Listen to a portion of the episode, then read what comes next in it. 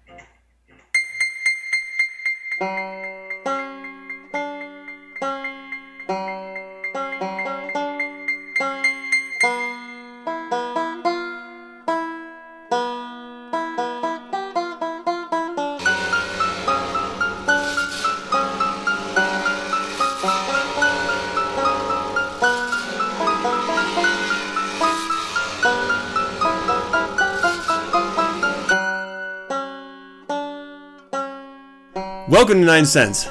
Take two. All right. 9sense is a satanic perspective of our modern world. I'm your host Adam Campbell, being joined by Aaron, Hello. and we are super excited to have been recording this time. this time, Yeah, we didn't get far in this time. We've actually recorded an entire show without recording it, so talk Okay. about a waking nightmare.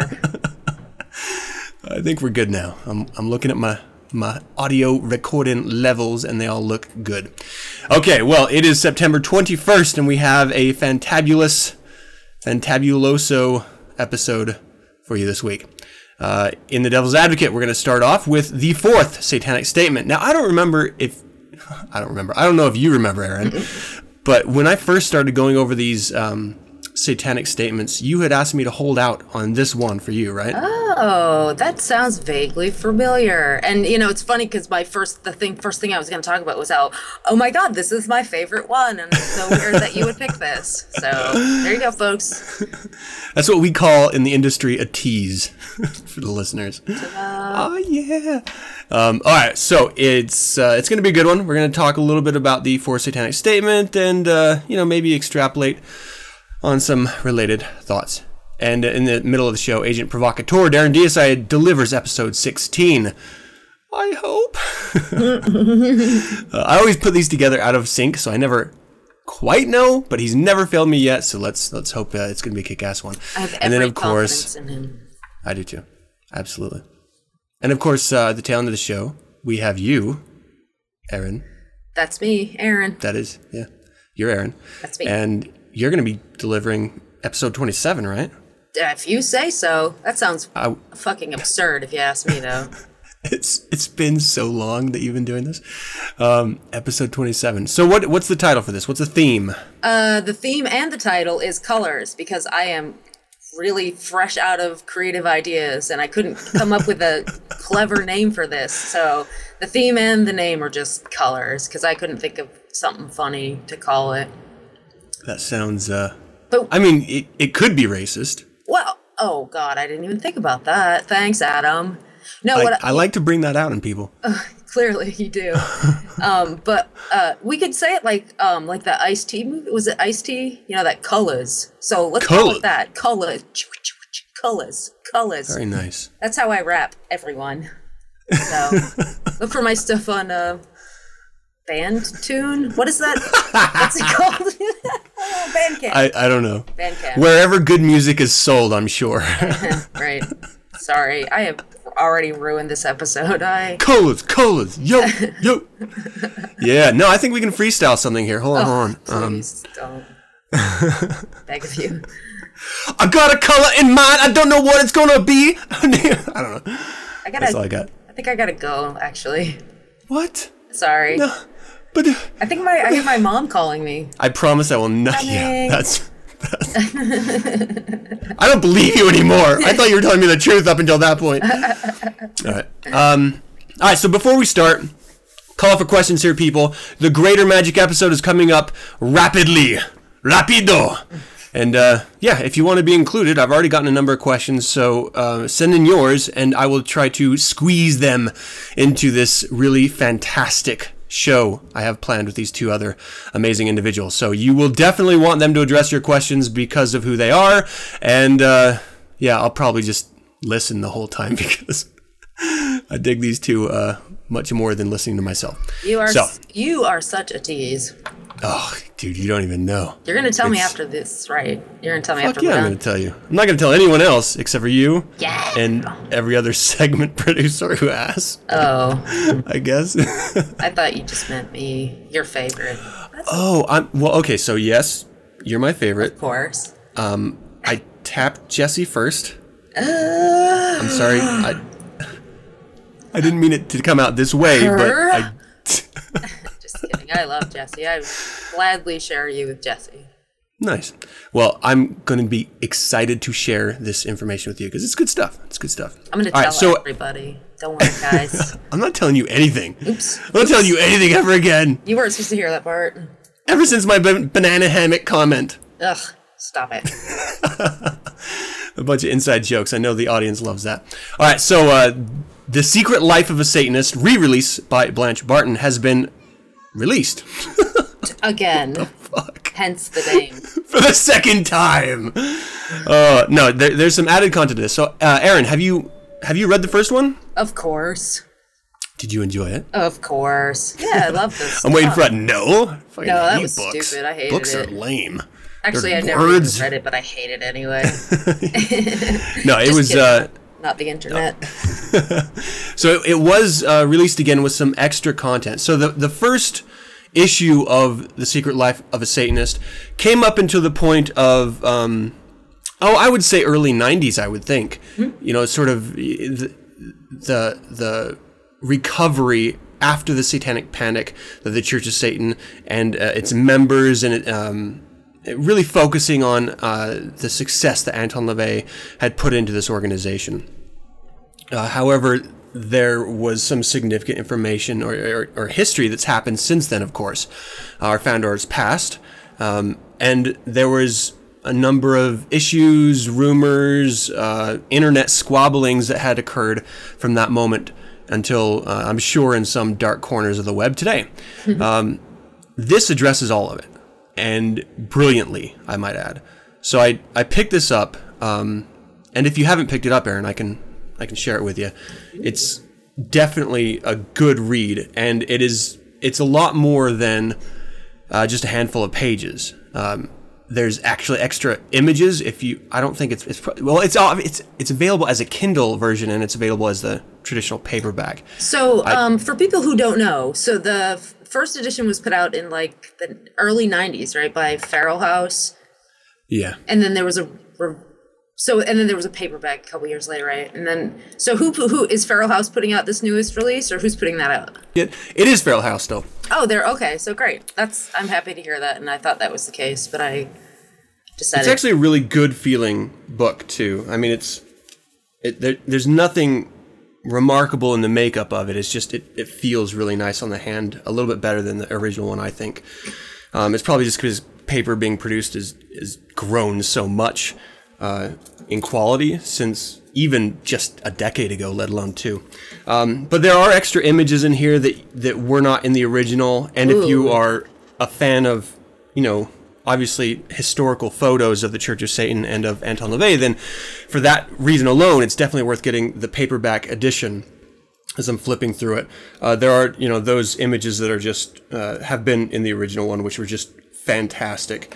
It really adds color to ironically they're in black and white but it adds color to um, the content within the book um, the the revised content however it is much more um, it is so goddamn personal the way that it's it's laid out it's i mean it, it, i really genuinely felt like like i was sitting down having a cocktail and uh, magister barton was just explaining her history with Anton LaVey to me. I mean, it, it was it was really great. And so if if you caught my one-on-one um, with Magister Barton, then you got some of this oh my uh, god, that was such a good interview. Oh, she she's amazing. It was She's it was so a lot great. of fun. Such an inspiration. But she goes in, yeah, she goes into so much more detail with this, and uh, I mean, so much more. It it almost seems like it's too much, to be quite honest. Like, I don't think that people deserve. I don't think I deserve to know some of the information that was put out, and and and so I'm I'm sitting here thinking, you know. Why would why would someone reveal that much intimate information mm-hmm. about their shared experience with someone that they love so dearly?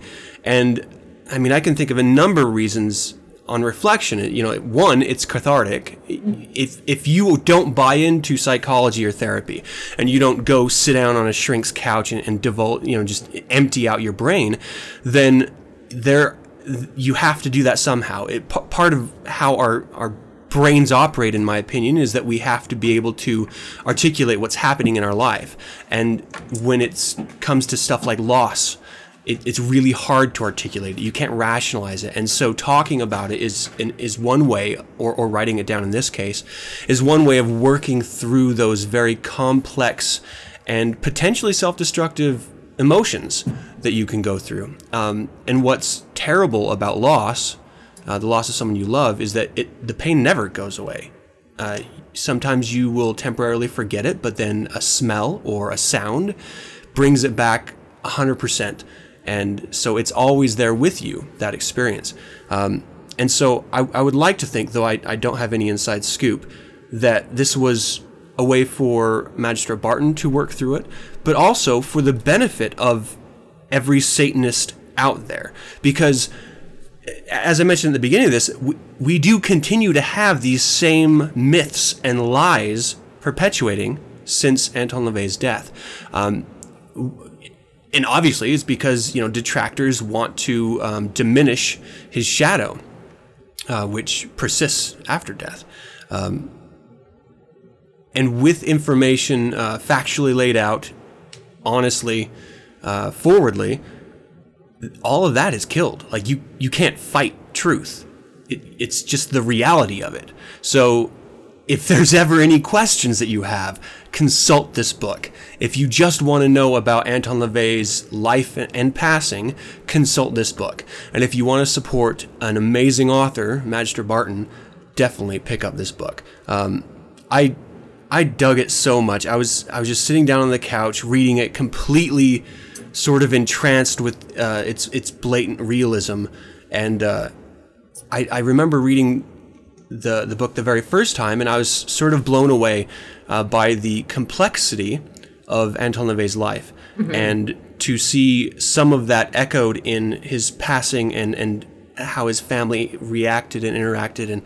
And what's amazing about this is no matter what difficulties uh, Magister Barton had, she doesn't she doesn't talk shit about people, about those that hurt her or attacked her over and over again. Yeah. She leaves emotion at the door, which is amazing. I mean, that would be so difficult. Yes, that is one of the things that I have always appreciated most about her is her. She's very magnanimous, you know, in the face of a lot of uh, uproar and sort of horse shit. you know, she always had a brave face, and she always was was ecumenical and fair, and you know, she didn't paint anyone in an unfair light. And yeah, there's a lot to admire about her. And this book, I'm so glad to hear that there's um, more photos because that was probably my favorite part of this book, were the very candid, and, uh, I mean, and some not so candid uh, photos. They're just so Yeah. great. I l- love that shit. Well, to be fair, there's not a ton more, but there is a handful. As long as there's one more, yeah, yeah. No, it was totally cool. I, I dug it a lot. I, I highly recommend it for anyone. I mean, you know, a while ago we heard that there was uh, that she was going to be rewriting um, the Church of Satan book, just the Church of Satan. Uh, I had no idea that this was in the works as well, and I'm I'm so so excited now to to find out what is going to make it into the Church of Satan book when it's re-released. Because I mean, you you can say only so much about an individual, but this organization has flourished past. I mean, in my humble humble opinion, uh, more than most people ever expected it to, and maybe the majority of people. Um, you know, when you're not on the inside, it's easy to uh, be a little cynical or a detractor uh, out of ignorance, and I think that's what a lot of people are when it comes to the Church of Satan, and uh, we are so much more than anyone will ever know. It's great. Um, all right, so on that note, let's uh, let's lighten it up a little with some Satanism talk because we haven't been talking about. Oh, you know what? Before we start, I, I I got to tell you this. This is so fucking weird. Tell me if you've ever heard anything like this before. Um, well, first, before I do that, uh, my garden is going insane. It is like so lush and jungle like. It is a nightmare. Like every day we have to go out and pick more vegetables, and there's so much that we cannot consume it in enough time.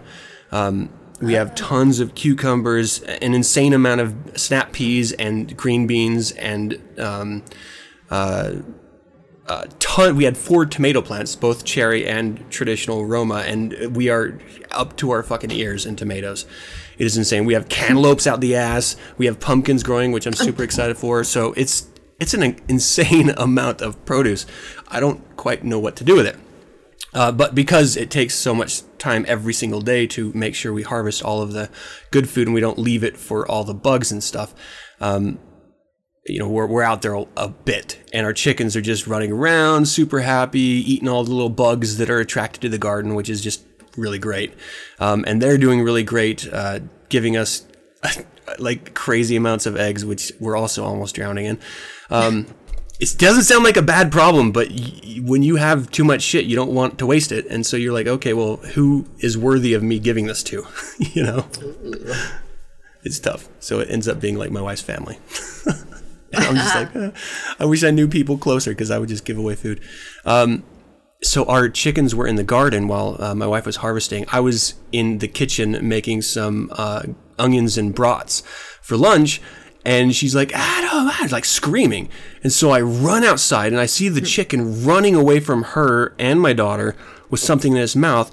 And she's like, the chicken just caught a mouse in the garden and she's eating it. A chicken. Like, have you ever heard of that?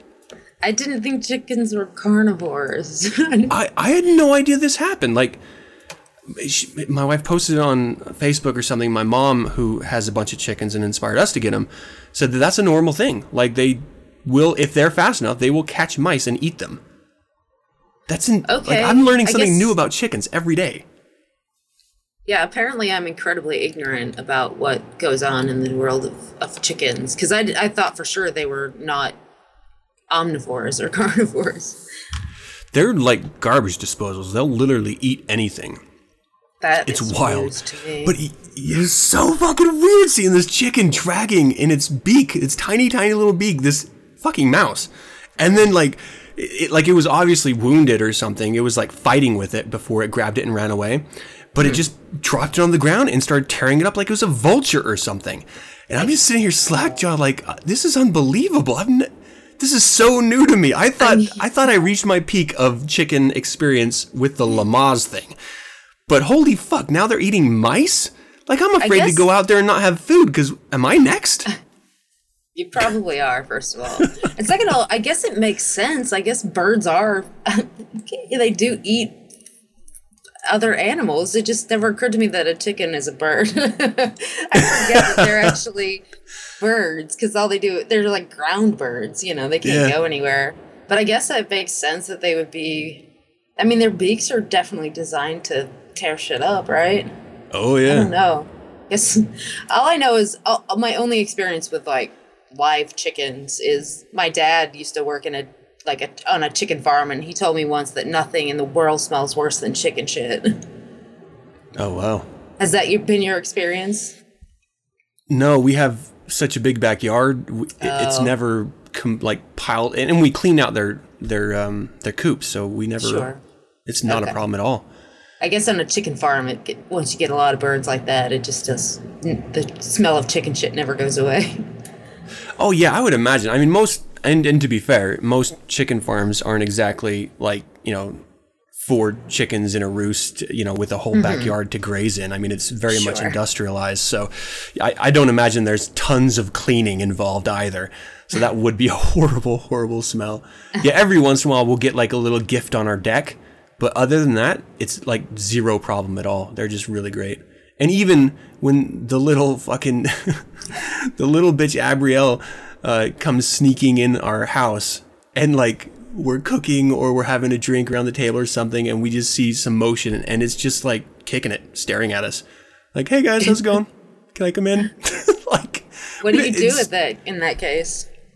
Well, I mean, they're really friendly with humans, so you know, she just wants to hang out, and ultimately, what we do is just you know herd her outside. Like she'll, you know, she'll follow in front of you if you start stepping up behind her. Okay. Um, but you know, they let you pick them up and pet them, and they'll eat out of your hand. I mean, they're super friendly. Have you told it's- your children yet that you're gonna someday eat those chickens? Oh yeah, yeah, yeah. They, Okay. but it's going to be like six years. I mean, chickens Yeah. traditionally. This is turned into a chicken show. Um, they traditionally lay for you know six to eight years or four to four to eight years, best case scenario. and after that point, then they're just too old and haggard, much like you know a menopausal woman. Then we have to put them down. Excuse me? Why did you just call me? So yeah, I mean, but it, you know the meat's going to be tough. It's not like it's not going to be like fried chicken meat. You know, it's going to have to Be be like like stewing. your nana. No, it's just a chicken. It Well, I mean, weird that like- like the As far as age. Oh yeah, no, for sure, yeah, yeah. yeah. Well, I mean, it, it'll have a good, healthy amount of fat, which I love. Mm-hmm. Juicy, We know. We know. nana fat.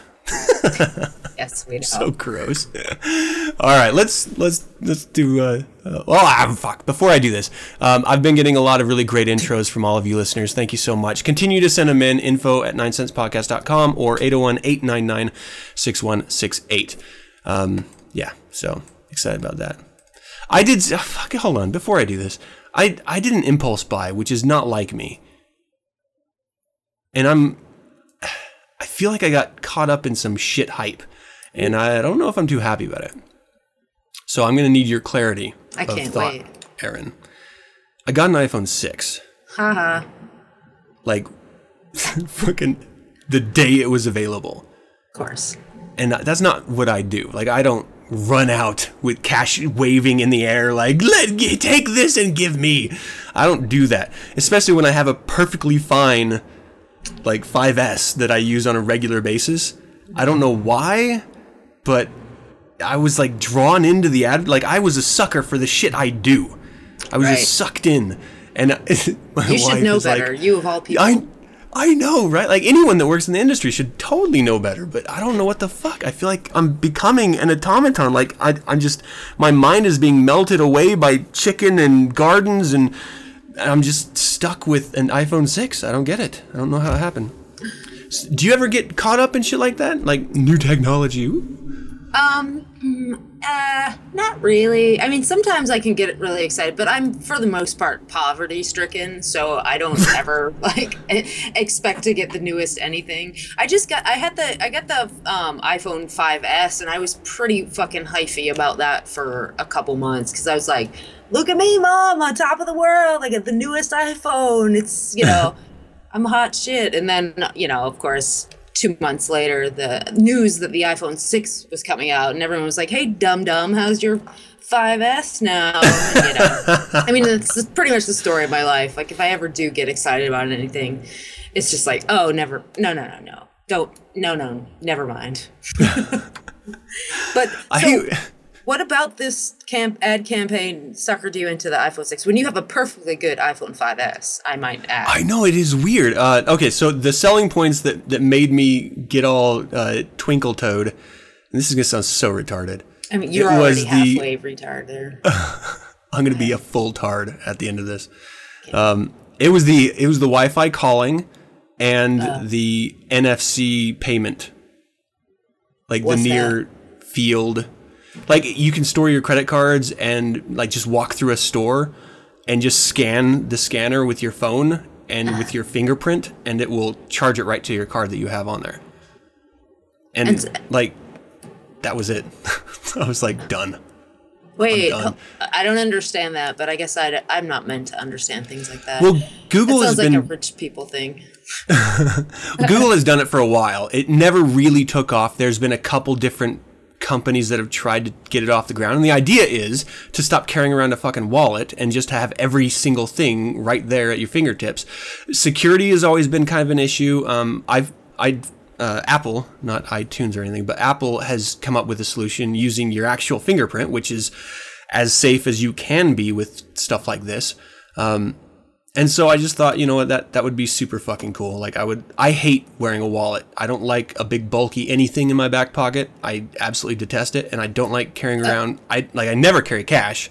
It's always card, and I hate it. So if I could just eliminate that one thing by using my phone or having to reach for a wallet, that would be awesome.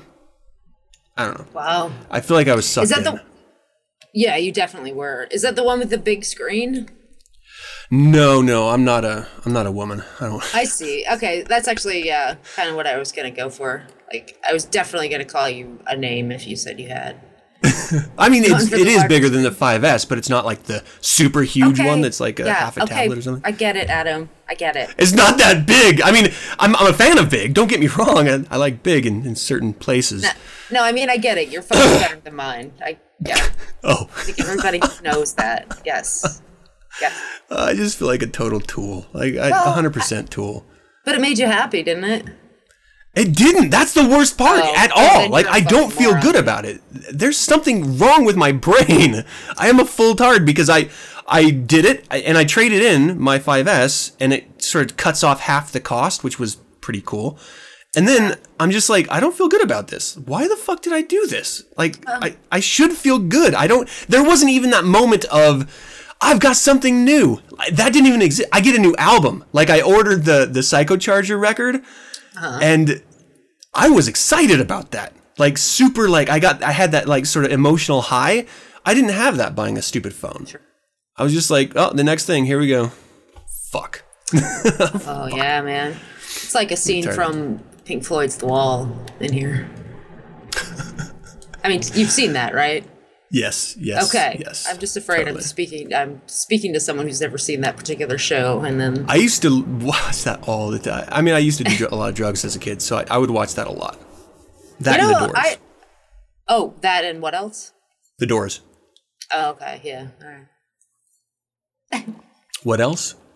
With the Dowie Val Kilmer doors, you mean, or like Yeah. video of? Oh no, I, I never really liked the concert footage, to be honest. All right, I think we're digressing. We are totally digressing. I'm sorry. Let's get back All on right, track. uh, Devil's Advocate coming up next. In nomine de nostris Satanis Luciferi Excelsior. In the name of Satan, the ruler of the earth, the king. Though I am an active member, I do not speak for the Church of Satan. Devil's Advocate, everybody. Are we for this or what? Yeah! Right? Hello. Okay. Devil, devil! So uh, today we're going to talk about the fourth satanic statement, which, as everybody knows, uh, is Satan represents kindness to those who deserve it instead of love wasted on ingrates. So what's this a reaction to? Oh, boy, what a question that might be. I think it's probably just a reaction to um, the psychic vampires out there. I know that psychic vampire is mentioned in another statement, but I think part of that is involved here. With the, you know, I think we've all sort of given our time and psychic energy to people who, in the end, we knew maybe at the time even didn't deserve it. And, you know, fuck those people. That's an interesting. I, I did not think you were going to take that side of it. What side? Like when I, well, not side. I mean, just you know that that aspect of it. Um, when I was when I was reading the Satanic Statements, I always saw them as um, a contrast to Christian ideas that Sure. played off of each other, um, and ex- through that process explained Satanism. Um, but it sounds like the way you interpreted this, it was solely and isolated within themselves, the statements uh, themselves uh, explanation, which I think is interesting. Well, I think it, I bet that has a lot to do with the fact that I didn't grow up with any sort of religion in my life, and you did. You know, You, you know didn't mean? have Jesus. Don't you think though that, that that sort of shaped your worldview? Like maybe everything that you think about, you think about in um, in within the framework of how it relates to your religion and growing up. I do really like uh, sandals. So, I didn't know that you guys believed in sandals. I didn't know you people believed in sandals. Oh yeah. I'm trying No, I mean that's a really good point. I Yeah. I mean that's a totally accurate point. I often I find myself wondering, um, you know, because my kids every once in a while overhear me yelling or talking about this stuff or screaming "Hail Satan" at the end or you know whatever. They see all of the books and artwork in my personal space, um, and so I. I sometimes wonder, like, from their eyes, what this is like. And it, it cannot be the same as it was when I was a kid because I was raised in a very Christian atmosphere and they have none of that at all. Yeah. No, So- I'm sure that the difference is that um, you know the difference between our religion and all the other reli- major religions uh, is is the idea of dogma, and that's something that Satanism does not incorporate in the least. You know, or sort of anti-dogma, and all the other major religions. I'll include your little wacky tribe thing. Uh, you know it's dogmatic you don't there's no room for interpretation there's there's only one way to do things and everything based you know dogma sort of makes is is primary in your consideration I, and i don't mean your at this point i'm not including right, you right. with them um you know when you when your religion is as a dogmatic one then you are sort of set to to believe that that that everything sort of falls into line into your um characterization of the world Whereas Satanism doesn't have that. You know, there is no dogma. There's no set of rules necessarily. Like there are these statements and there are rules, what we call rules, but you know, we're smart enough to know what they mean. Yeah, I mean, and, and to be quite honest, even after the 11 Rules of the Earth were published and the sins were published, uh, they were pretty tongue in cheek. It wasn't, you know, there's no, you're going to go to hell if you do this, because then they would be doing it. They're like, yes, Right. that's where I want to be. Let me commit these sins. So I guess for us, it would be like, you're going to be up in heaven if you. yeah. if you do these sins. So no, yeah, I mean, straight up on its face, it, it it's very much zero uh, fear-based dogma. It's all pragmatic, you know, human behavior. So Satan represents kindness to those who deserve it instead of love wasted on great. So through the lens of a psychic vampire, I totally get that. Yeah. Um, and we've we've talked about that a lot on this episode, or I'm sorry, on this show. Um, what about what about when it comes to to family? So these are the people that you were raised around. There is obviously, I'm, I, I think it's pretty healthy uh, through the course of living with your family, growing up with them, and and having a relationship uh, as an adult with them. You're going to, you know, run through those range of human emotions: love, aggression, animosity, sorrow. Uh, should you just on face value because they're your family love them? No, of course not. and it's just not how it works. And I'm fortunate. I'm so fortunate that I don't even know kind of what what it would mean to not like a family member of yours. you know, and I, I realize that I'm lucky. So it's hard for me to say for sure what I would do in that situation. But my family is so small and there's so few of us that um, there really I there was no room for outsiders even. And those you know I was close with everyone, and uh, like I said, I grew up in a non-religious family. We didn't argue about any deep ideological ideas. Y- you know, we we sort of I sort of always agreed with what my parents' politics were and stuff like that. And my immediate family, they're just you know there just weren't that many of us to argue with. But I can see that in larger families, you know, um, my fiance's family, I see a huge huge range of political views and things like that and um you know it's it's weird for me to actually see that because you know he has aunts and uncles that he just like they're diametrically opposed to to his uh, Josh's ideals What is the opposite of a Nazi? uh, Again, it's joke. It's funny, no? hey uh, I don't know yeah I think that's great, and I, I think it's important to to keep that in mind because, especially because Satanists are very much minorities in the world at large. Even in a family, we are dramatic minorities, and so y- you will run into situations. I have run into situations where.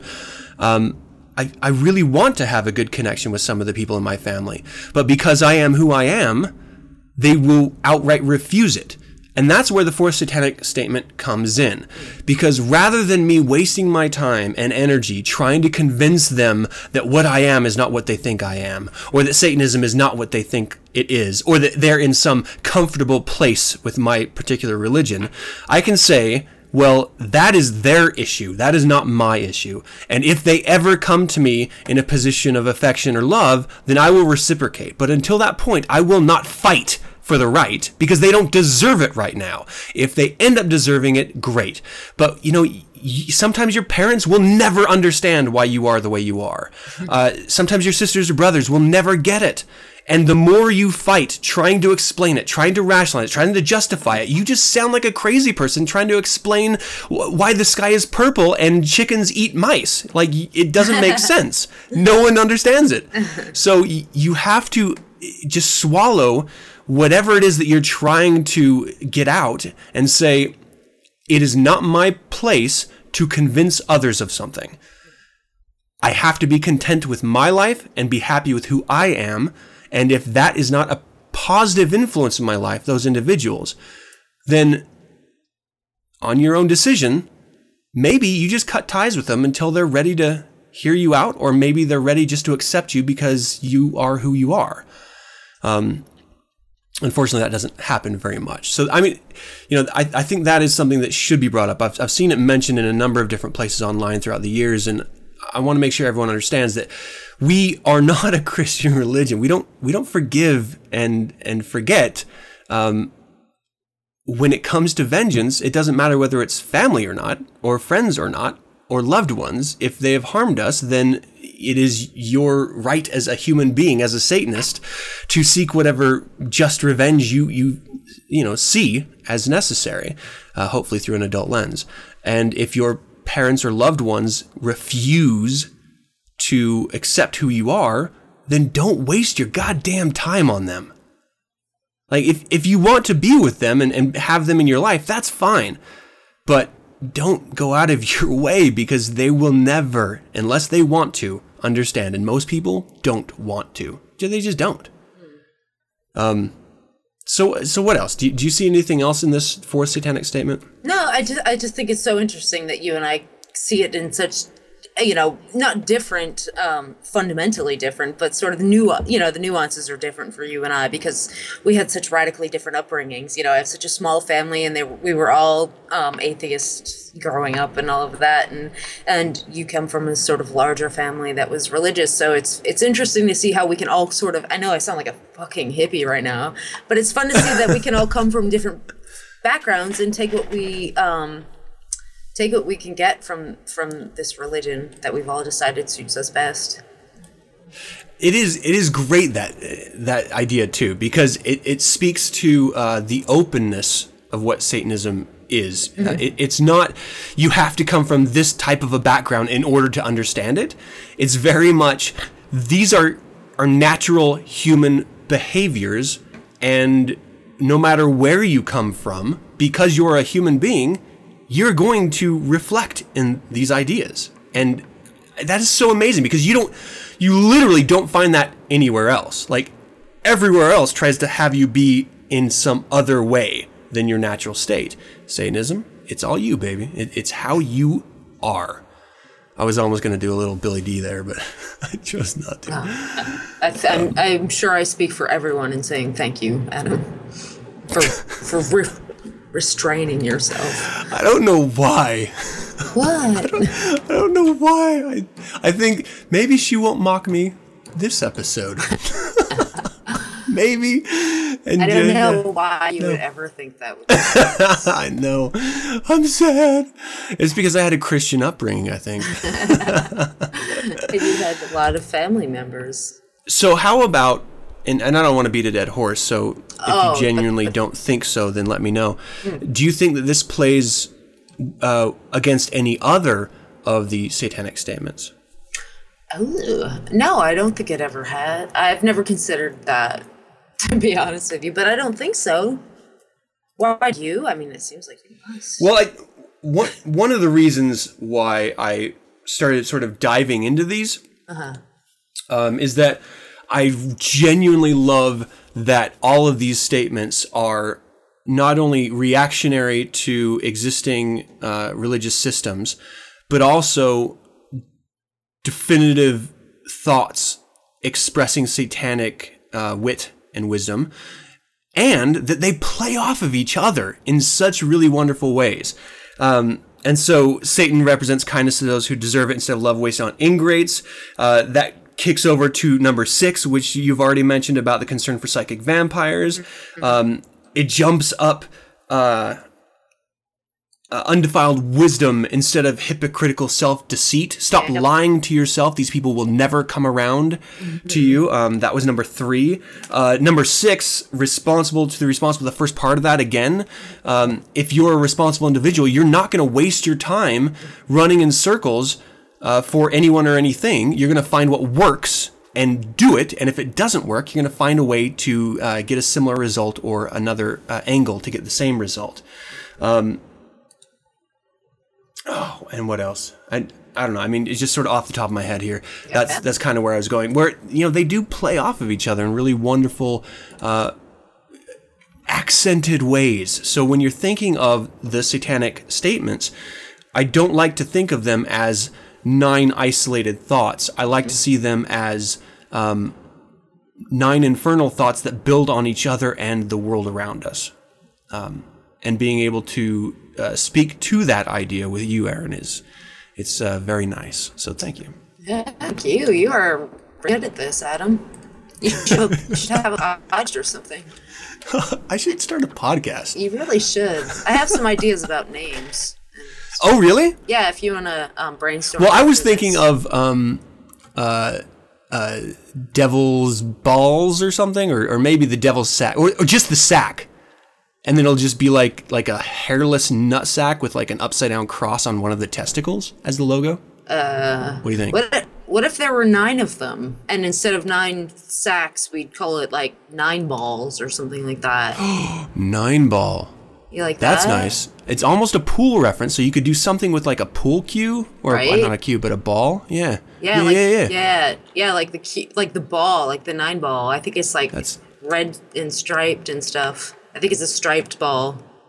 It's a good idea. We should We're play some to think about fucking music before people just hang up the phone right now. Yeah. I have people on the phone right. now. Everyone's hanging up on their RSS feeds right now. All right, now. people. Uh, we're going to move over to a little bit of Agent Provocateur, breaking up our banter. I hope you enjoyed the uh, the satanic statement segments. Um, they are they are genuinely interesting and worth discussion. So so discuss amongst yourselves. Agent Provocateur is next. I am not a liberal nor a conservative. I am not a Democrat nor a Republican. I am not a socialist nor a capitalist. I am not an authoritarian and I'm definitely not fighting for your cause. I belong to no party, I support no politicians, I am loyal to no state, and your cause célèbre means nothing to me. I am Darren Deicide, Agent Provocateur. Welcome to Agent Provocateur. I am your dashing host, Darren Deicide. Don't forget to link to facebook.com slash Agent Provocateur on 9sense with the number 9 in the center. It is where I maintain a newswire with all the wonderfully wacky news about the goings on of the human animal, as well as the often ignored stuff that fellow thought criminals have no compunctions about indulging in. Welcome to the fold, and a big high five for being the skeptical inquirer that you are. If you haven't noticed, I like to keep you on your toes by oscillating between various formats. Sometimes I'm feeling a little snarky and up for a satire. Other times I'm feeling a bit studious and wish to delve into a topic more deeply. Some of it has to do with my mood. Sometimes it has to do with my beer intake. Other times it's a sense of relevancy urged by the state of affairs. But in all the various methods of producing this segment, there is none more tried and true than the good old fashioned randomly belligerent tirade of righteous indignation that seems to always hit the spot. So, this week, I'd like to address the ubiquitous mode of communication that has taken over our modern society the internet. I've had a homebrew or two and I'm ready. Buckle in for some artful road rage.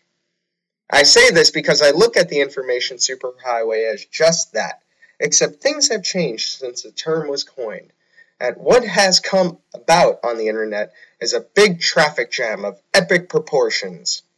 When the roadways were paved and few owned cars, driving was sleek and efficient. The fastest and shiniest of minds took advantage of it and moved through the lanes with ease, going through the open road space from one productive destination to another. However, much like everything that gets infested by the human pestilence that has ch- that has changed.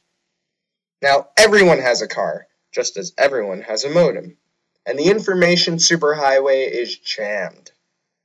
I was discussing this with someone recently and I brought up the question, why is it that everyone, even people who I have a deep respect for and I know have steely intellects, resort to full-on throwdowns over the internet? What is it about this medium that brings this out in people? At first, I entertained the idea that Bill Gates was pumping subliminal messages through the interwaves and our computer speakers, much like the, the way militant atheists are purported to be using chemtrails to kill angels in the stratosphere. But once I came back from sci fi conspiracy land, we came up with another theory. In fact, we came up with a metaphor. The information superhighway is just that, and it's jammed. When you drive a car and someone cuts you off, what do you do? Do you wave them to the side of the road and have a cup of tea with them? Perhaps get an apology for that grave misunderstanding back there? Maybe invite them over for a lunch as an olive branch for that infraction. Let's start a new page, O fateful stranger in the passing lane. No, you lay into your horn, punch your fist into the air, and tell that cocksucker where they can shove it. Maybe you'll pull into another lane, lay in the gas pedal, and try to give him a dose of his own medicine. If the driver is female, an Asian, a cripple, an old person, or any other superficial trait you can pinpoint, maybe you'll pull out your mental dictionary of slurs and stereotypes. That's always fun. In any event, the result is not exactly amicable.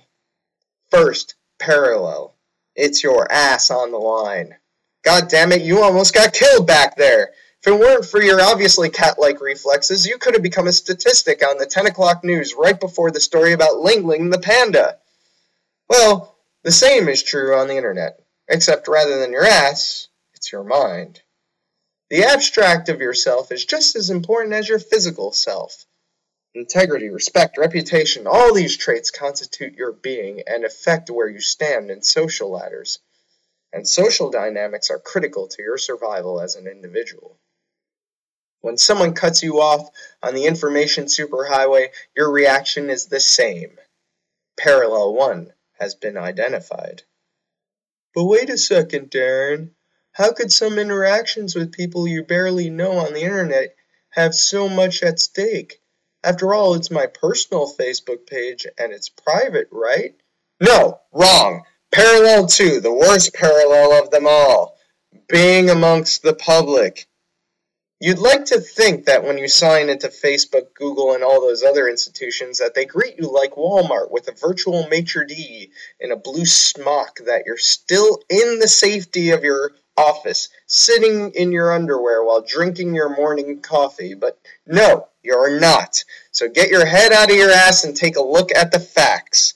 The more information comes out from the Snowden files and WikiLeaks, the more you know that the second you hit that login button, you are in the public forum.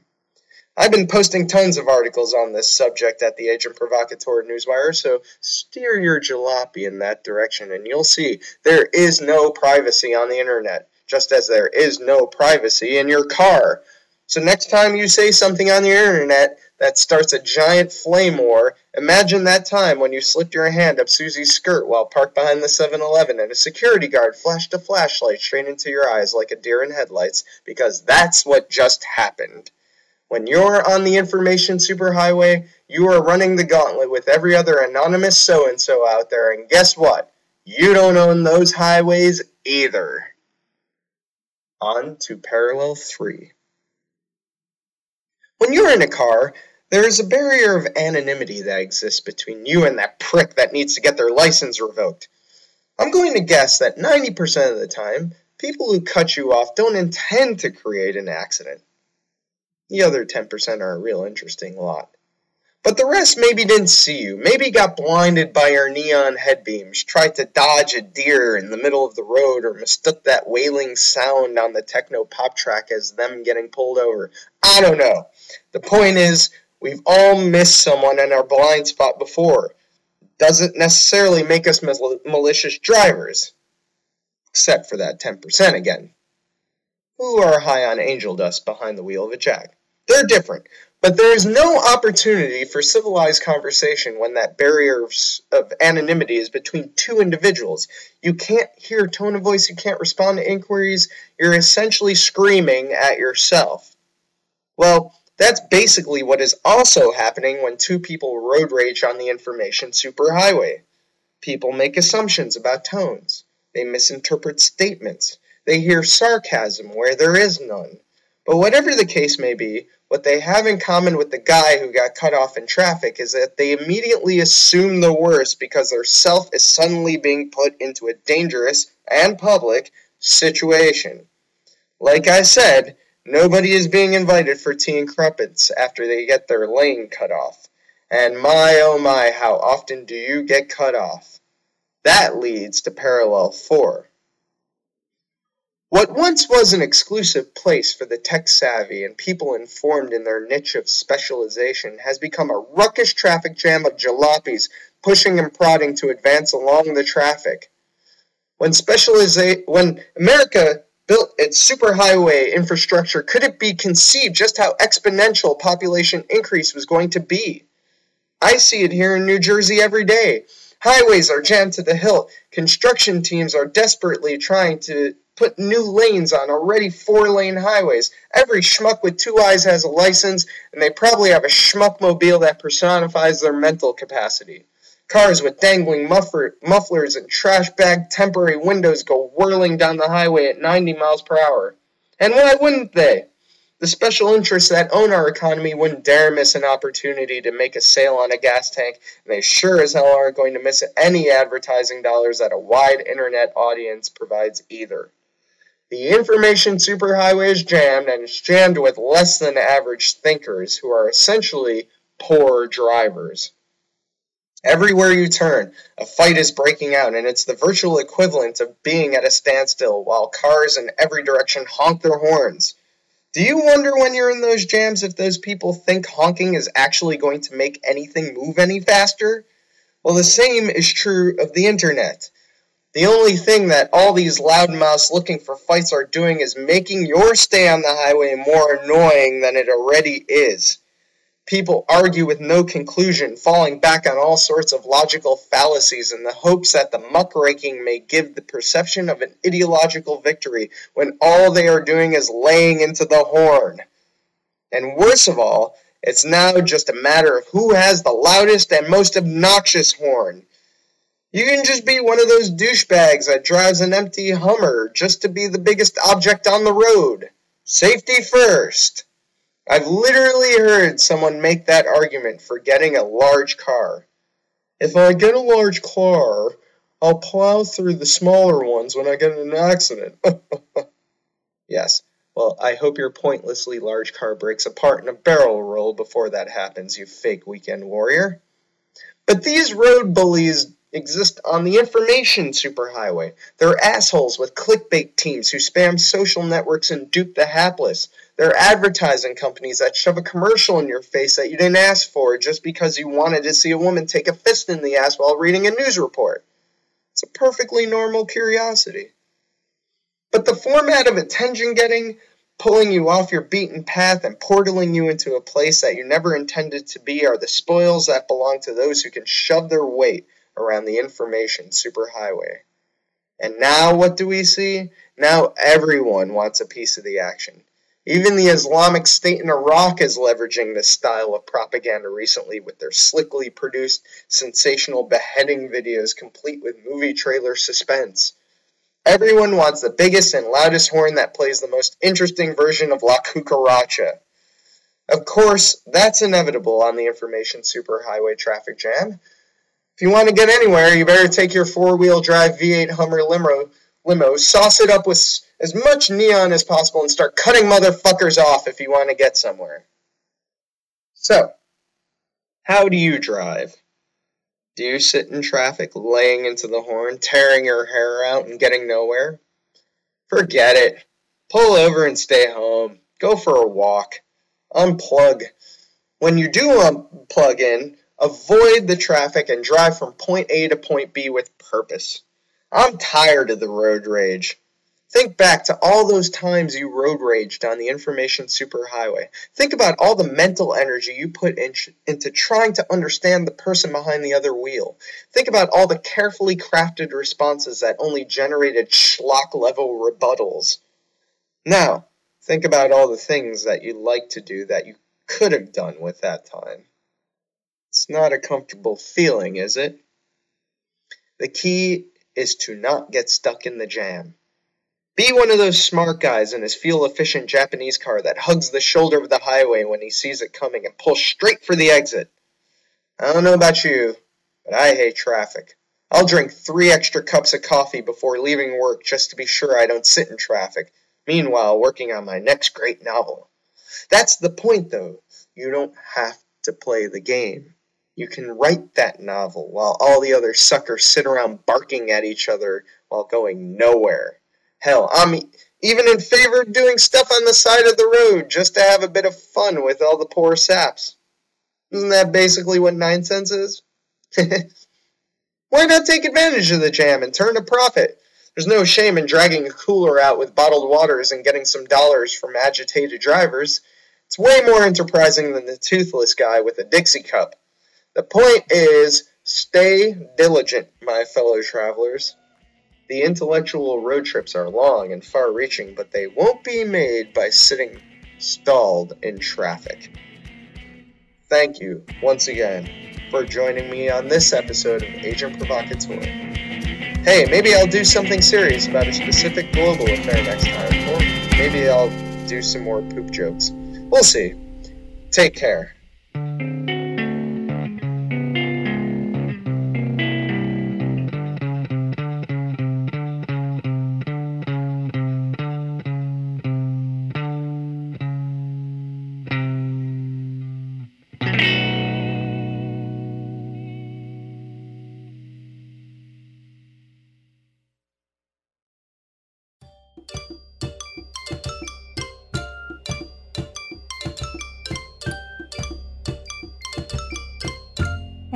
Why genies are trapped in bottles? Because they're a bunch of goddamn drunks. And like all drunks, they'll talk to anyone who will listen until somebody puts a cork back in the bottle. So, want a little drunken genie nonsense? Then grab a bottle of whiskey and rub one out. Or tune into 9sense the first week of every month and catch my segment, I Dream of Jesse.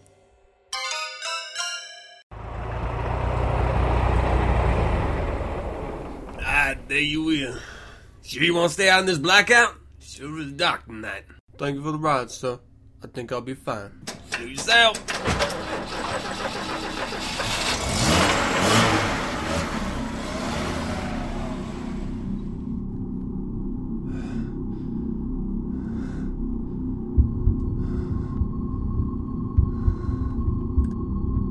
What are you doing out here? Oh, I- I'm, I'm headed down to the crossroads. Crossroads. Wait, miss. Y- You can't be. You're the. You're the Devil? But you're. You're beautiful. Beautiful. Just sign here. Oh my god. Hey, everybody. This is Strippy. Oh, Jesus, you scared me, guys. All right. All right, please. Hey, hey, hey. Hey, girl. Jesus, I ugh. never let me do that again. Okay, so welcome to this week's uh, month's episode of Down to the Crossroads. I'm uh, really glad to be back. It's A been week late. It's been a long time. Just saying. Yeah. So okay. The second month in a row. Just Is it saying. really? Oh my god, I'm such a shithead. I'm so sorry. It's all right. Life is just too hard lately, man. Yeah, it sounds like it. Your impoverished life with homework. Ugh, so much homework. So, speaking of homework, oh my god, this is so great. We've segued beautifully into this week's Down to the Crossroads. so, uh, this week's theme uh, is colors. or as Ice T likes to say, colors. Colors. Colors. Colors. Colors. Yeah, boy. Yeah, word. So, um, so I'm taking a graphic design class this semester, and so I've been spending a lot of time in Photoshop and Illustrator. yes. This So excites me. I love. I am having more fun in this goddamn class than any human being should be allowed to have in a class that Really? counts. Oh my god, I fucking love it. I love it. Ah, that makes me so happy. See, I'm the person that's I've always considered myself to be the least creative person I've ever met. So, um, but then I started. I, last semester I took a drawing class, and this semester I'm taking this graphic design class. And apparently, I'm a little bit more artistic and creative than I ever gave myself credit for. Um, and for that, you know, I blame my older brother because he was like uh, unnatural at everything he did, and That so I was. Yeah, I know, right? Fuck that guy. Uh, so I was bad at, you know, initially bad at it. I was like, oh, okay, for, I guess that's not for me because I would just watch my older brother just pick up the guitar and then be uh, Jimmy Page the next afternoon, and I thought that's how it was supposed to work. So, anywho, here I go, like talking about me too much as usual. No, no, no, no. I'll, I'll tell you what. yeah. One of the things that I'm sorry before before we jump off of the design uh, bandwagon, Jeez. Two of the things that inspired me the most when I was going through school was the idea of colors having emotional resonance in people um, and using them in your design to uh, in- instigate that emotion in, in, in essence. Um, and then also that fonts, um, fonts have history. Sure. And by respecting that history, uh, the social events that were happening when they were created, what what caused them to be created from existing fonts before that, um, that has influence on your design as well. And it's not a conscious thing, which is so fucking cool. It's it's something that's innate within our human basic educated experience. And we will all follow suit with just the slightest tweak of color or actual font usage if you take it into consideration.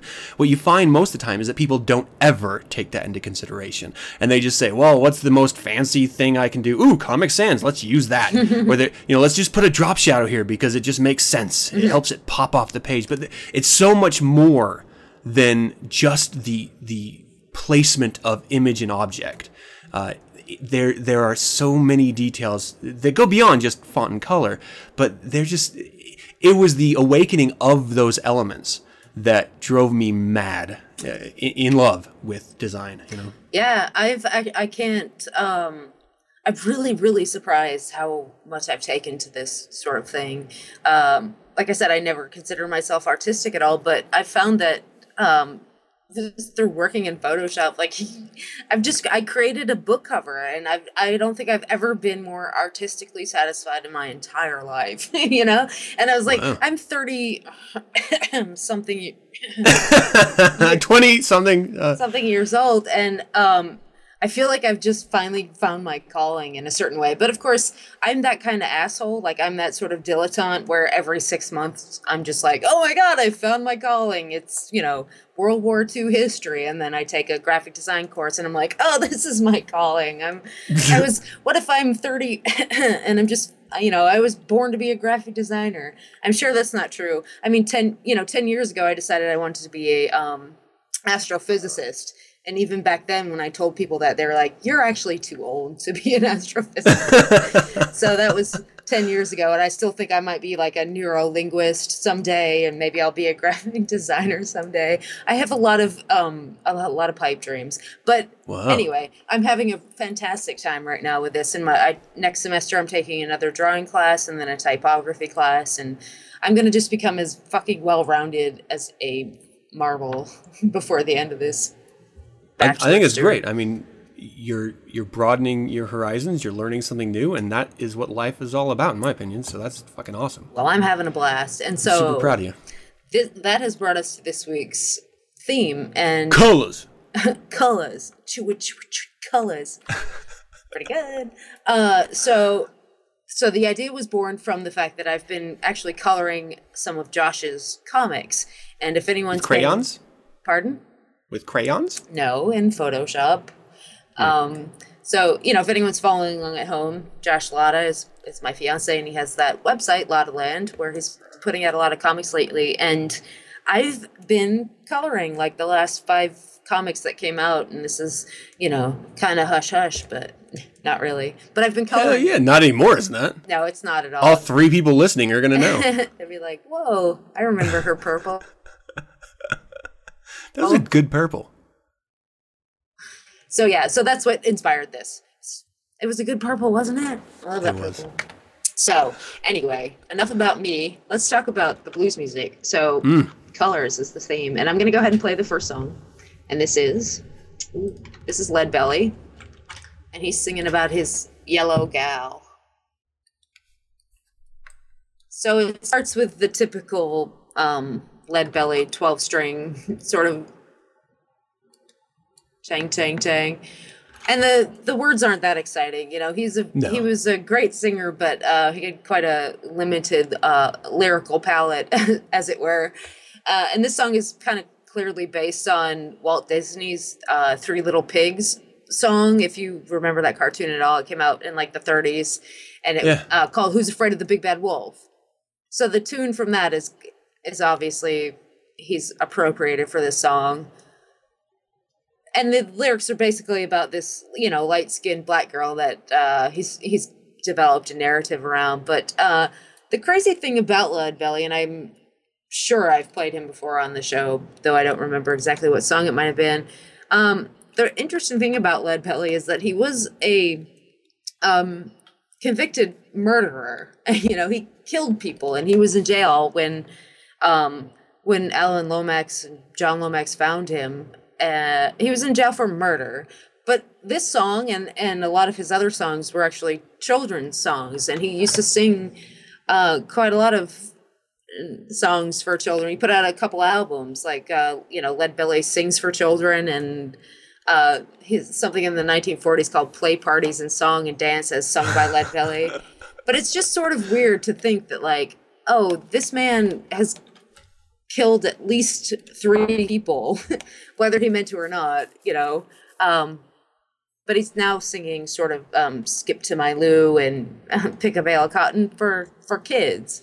Um, so I found that very interesting. I mean, Lead Belly is an incredibly interesting person and singer. Besides the fact that he's killed people, you know. Yeah. I liked his history more than I liked that song. Yeah, it's not a great song, and I apologize. I know you guys come to Down to the Crossroads to hear good songs, but um, you know, the more I listen to that song, the more I'm just like, my God, I can't ever listen to that song again. But the the you know the reason I played it and the kind of the point is that it's an important song, and it's you know almost everything Lead Belly's done has been important because he is Lead Belly, you know, and he's um, I think for most people the the blues singer that they think of when they think of blues. You know, they everybody kind of knows Lead Belly because they've sang his songs, maybe in music class. Like, um, uh, like I said, "Skip to My Lou." He did that a, ve- a version of that, but everybody's kind of heard of him, but nobody really, un- you know, everybody likes to kind of forget that he was in jail three different times for killing people. I Maybe just- they really deserved it.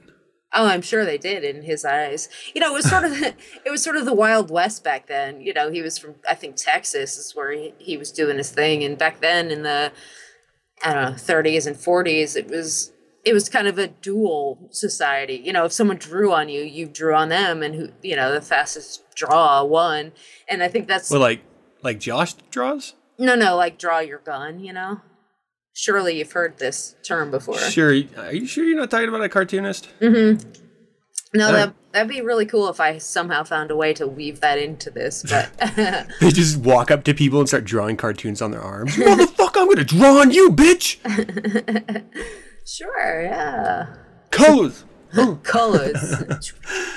okay, so No, I'm sorry. So that I mean that that song was like a total walk in the park, but Yeah. it was it was like a uh, it was like a Disney ride walk in the park. yeah, sort of like Mr. Toad's Wild Ride, but Yeah, not a fan. it's not a good song, like I said. But I do think it was important to talk about, I mean, it's important to talk about Lead Belly because he was such Lead an Belly, influence. Yes. But, and the fact that this is sort of like one of those sing song, kind of a children's tune, but it is talking about, you know, a woman and how his father got in trouble because he fell in love with this yellow gal.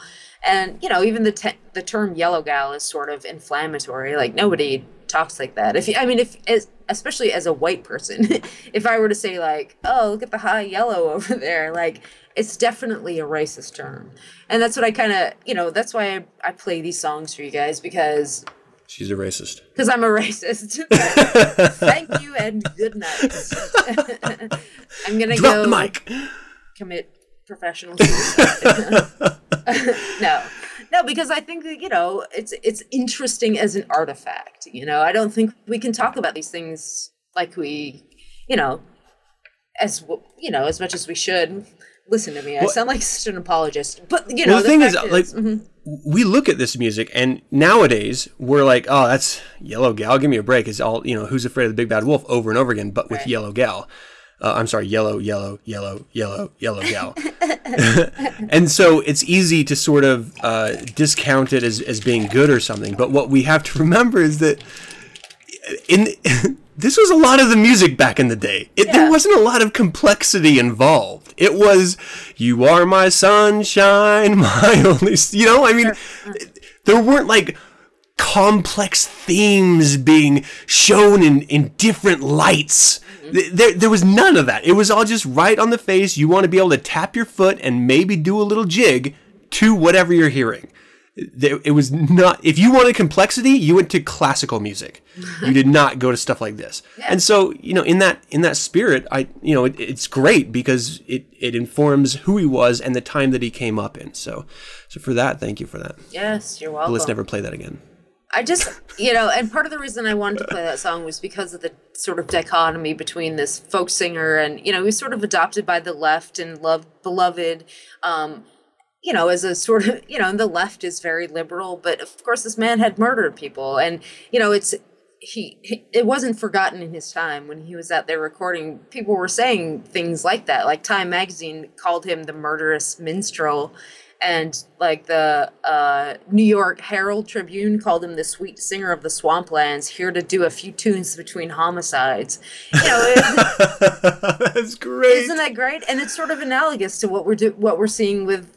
I mean, I hate to be topical because I feel like I'm pandering, but you know, like Chris Brown and the fact that he he beats women. You know, Ray Rice, the football player, he beats wi- they beat women, but we sort of excuse it because they're fucking good. At wait a second that's a bad thing in some circles oh, apparently Oh, okay. i've heard Sorry. it is but you know we forgive them. It's the it's the chris brown defense. Like yeah but he can fucking dance man. It's like michael jackson you know? We forgive them a lot of things.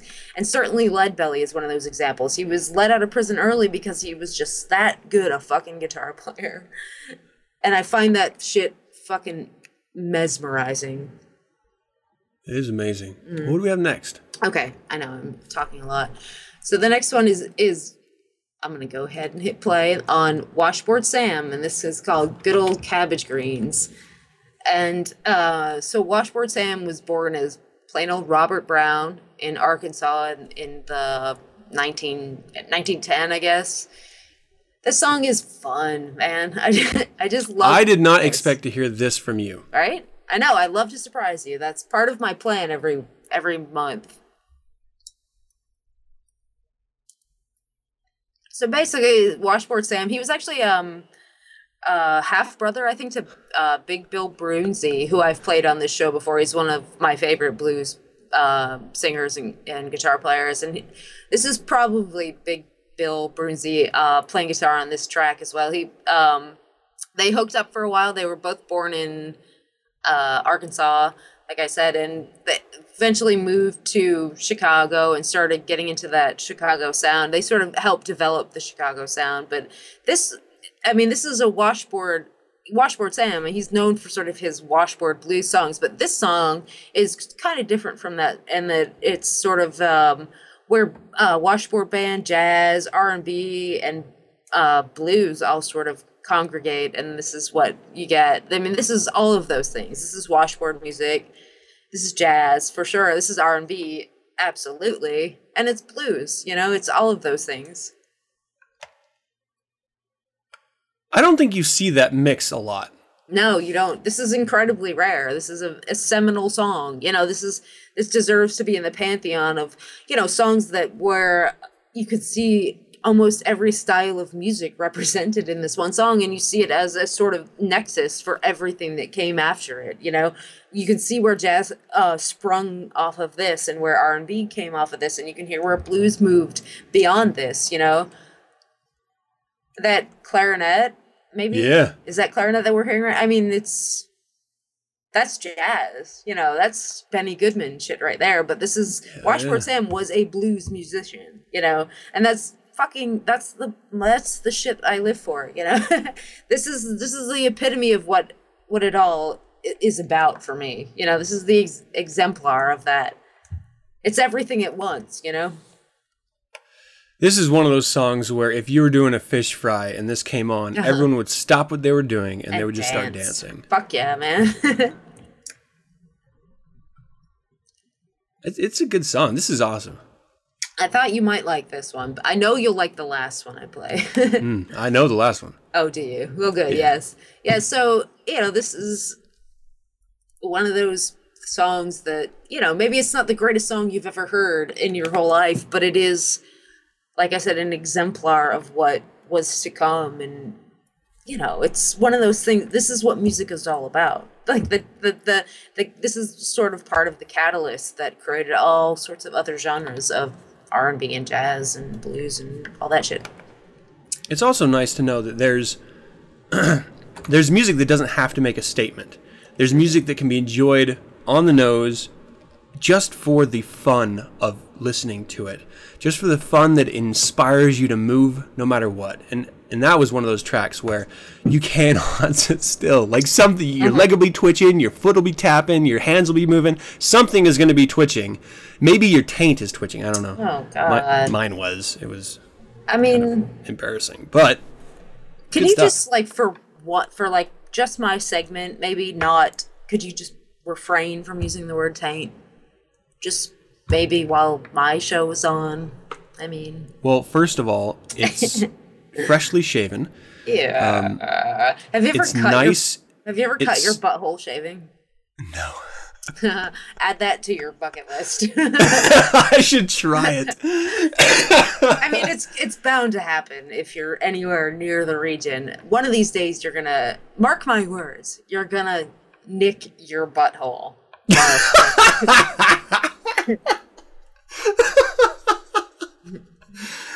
I'm looking forward to the butthole nicking day. It's a rite of passage, I assure you. You'll feel like a entirely you'll oh, feel Oh, that's reborn. Oh, how the fuck do we get to nicking butthole? That's awesome. I blame you. All right. Well, it, I mean, nicking butthole, red, little red rooster, colors. Uh, all right. There it is. Play push play everyone and just try to forget what Adam was just saying. So, this is Big Mama Thornton and this is Little Red Rooster and this is the uh, coup de grace of this month's Down to the Crossroad Colors segment. I This love is- this so much. This is what we've all been waiting for.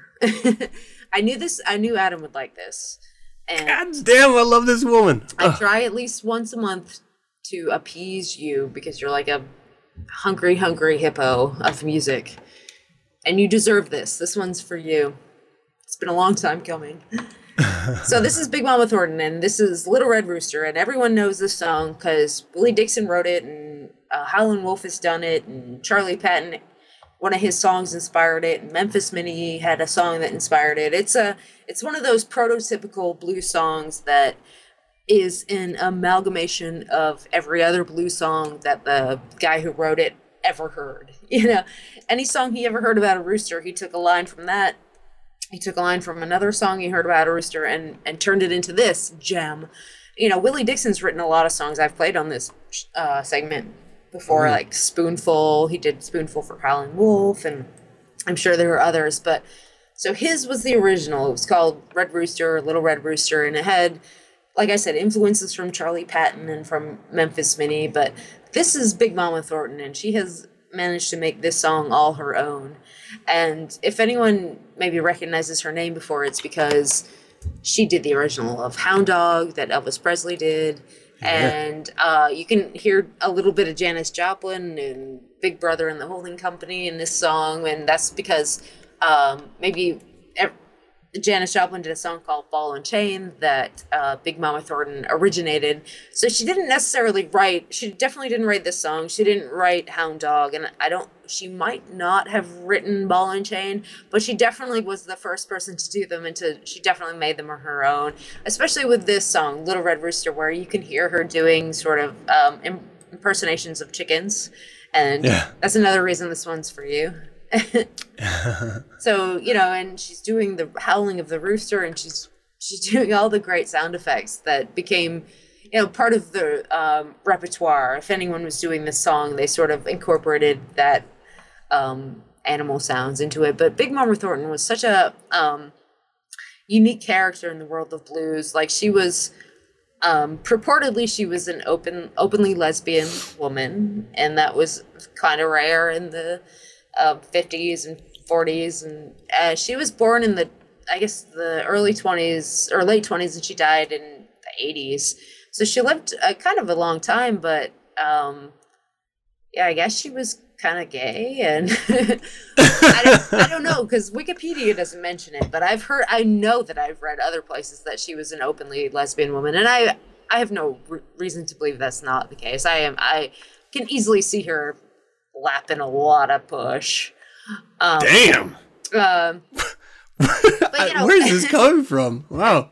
I don't know. I don't know where that. I apologize. But uh, so you know, Big Mama Thornton, she did the Chitlin Circuit, which I think is the greatest name for anything ever. And it's you know, it was like a string of clubs in the eastern, southern United States where you know mostly African Americans played, mostly for other African Americans, and it's sort of you know from Harlem to juke joints in Mississippi. That was the Chitlin Circuit. So that's Big Mama Thornton. You know, everybody, like I said, she did the song Hound Dog that Elvis Presley made famous, and You ain't nothing but a hound dog that's the one. barking at my door. Yeah, no, she was she did an amazing job at that. Yeah, she did. I love this. It, it reminds like I can see where like Screaming Jay Hawkins gets his inspiration from her in in his work too, because he does a lot of the same kind of stuff. But I, lo- I I love her because she has um, what is sort of stereotypical for the big black gospel women, and that's this bold, powerful voice that just comes out of nowhere. Um, you just don't really expect it for for some reason, and um, and you talking about her being a fucking pink triangle is a little upsetting because I've always kind of had a thing for her. Well, she's dead, so That doesn't matter in my imagination. kind of trumps everything, you know. I mean, if you can get over the great. fact that she's dead, maybe hopefully you can get over the fact that she's also a lesbian. but she is dead Yeah, first and foremost. I guess that A corpse. may have something to do with me not being able to live out my fantasy. We need to Well, that was great. Thank you for that. I, I think that was a crazy strong finish Yeah. to uh, a very bad beginning. Hey, come on. It was a vehicle for my, ch- you know. Yeah, no, I get it. I get it. Colors, yellow, green, red. I get it. It was a chance for me to talk about Lead Belly and how he kills people and shit. He just murdered people left and right. He did. And then saying, "I calm down. Tell ladies, sing the song. da, da. No, that wasn't exactly him, right. everybody. Yeah. He did that when he was murdering people, though. Black cracker, can't down racist. All right, well, that is wonderful. Where can people find a little bit more about Big Mama Thornton munching carpets online? Oh, on Down to the Crossroads, I talk about that daily. yeah. Um, it is a trending topic, they would say nowadays. yeah. So Facebook at you know I'm on at there at Down Crossroads, and on Twitter I'm at Chelsea Roll 19. Yeah. I definitely recommend checking out Down to the Crossroads online.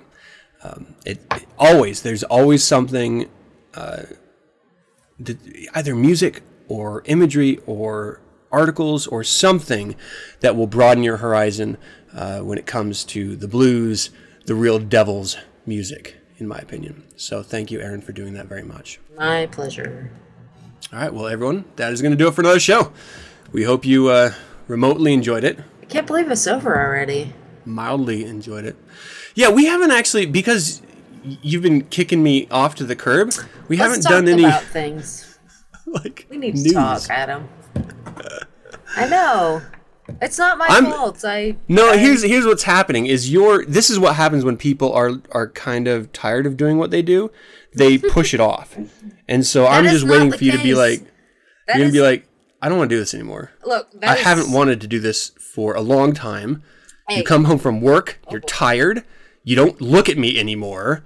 We're gonna have to stop. You're And I'm gonna cry for about a year. projecting. It's gonna take me a lot to, a lot to get over. You're definitely projecting right now. I want everybody to know how much I enjoy doing Down to the Crossroads. I don't care how much you fucking ingrates don't care about listening to it. This is the this is the part of the show where Erin's drunk and she tells it like it really is. I don't care what any of you do. I'm gonna live my life because I'm a full grown adult and I I'm drunk and I am not afraid to tell it like it is. I'm gonna kill someone and I'm gonna play blue, blue in the in the jail and they're liberals are gonna get me out. They're gonna get me out. Because I am a strong black woman and I don't gotta give a shit what none of y'all think. I can munch carpet if I want. Don't judge. So that concludes the racist section of the drunken rant. I just I miss you. I don't know why it feels like every it's so many months between conversations and then the episode goes by like that and Yeah, nobody cares what we do and I feel you. I feel you. I, I'll tell you what. I think the reason why uh, the audience likes the episodes that you're on is because they get a sense of the rhythm that we have. you know, the the back and forth, the natural reflection of opinions and and uh, personalities, and I think that's a good thing. I think that's a really good thing. Um, it comes through really well. I have I have yet to have someone on the show who is a regular contributor that I can't speak to, but I don't know that I have anyone on the show that I have a rhythm with, like I do with you, and and I I really respect that. I like that a lot. So I'm really happy that you come on and continue to do it. nobody cares, Adam. I do. Nobody listens. I do. I love it. I cherish these times. Well, we would also love to hear from you, the audience. Visit the website. See how smooth that was? 9sensepodcast.com and send your correspondence to info at 9sensepodcast.com. Let us know of any suggestions, critiques, corrections, general comments you might have. Also, let us know if you liked that yellow song. Nobody likes that song. Again. You can visit the SatanNet Facebook, Google Plus, Twitter, or MySpace page for 9sense and let us know if you hated the yellow song as much as I did and get updated on weekly topics. I do love Big Mama Thornton though. Like, how can you not love that Well, woman? that was for you. That was all She was- Adam. She's so fucking amazing. Um, okay, download the show Mondays via the RSS feed found at 9sensepodcast.com. We're also on Last.fm, Stitcher, and YouTube. Look for us there. You can subscribe to 9sense via iTunes by searching 9sense. And if you do go that route, leave me a rating or comment. Leave me a rating and comment. Would it kill Hell, just you? leave me a comment. Would it kill you to leave a I rating? I got a couple, and I, I post them up on my testimonials and stuff. So I, I do appreciate those of you who are interacting with us in some way. We are always open to it. Would it if you'd like to learn more, what? Would it kill you? I don't know. Is, is fucking lead belly involved? I'm just getting drunker and more belligerent. Would it, would it kill you guys? Uh, if you'd like to learn more about the Church of Satan, visit churchofsatan.com. And remember, the only way that we're going to continue doing this drunken, ranting, screaming in your ear podcast is if you, in some way, share it. Share it with someone or no one, but just share it. Share it with your parents who hate you. they hate you. Your parents don't hate you guys. They fucking love you. Like Well, I that promise you. I that girl in the corner right there. Do you see her? I swear They hate her. I swear to her God, parents they love you so much, her. guys. They love you so much. They don't even know how to express it. Once again, yeah, they love you as much as Jesus loves you. How much is that? He's dead too. If Big Mama Thornton can't please me, Jesus can't please you. Man, Damn it. Adam is is mad. He is resentful and he is drunk. I've only had one glass of wine, so I'm not quite drunk. Give me a little time. Once again, thank you for joining me. And as always, I'm your host, Adam Campbell, being joined by the lovely. Erin. the lovely Erin. Erin. Thank you so much for doing this. I'll say. And until Oh wait, no. What were we gonna? wait, would you, until next week. I'll say. Hail Satan! Hey, that was at the same time. That was good stuff. Hey, yeah. All right, so this is who's doing the show, the Halloween show.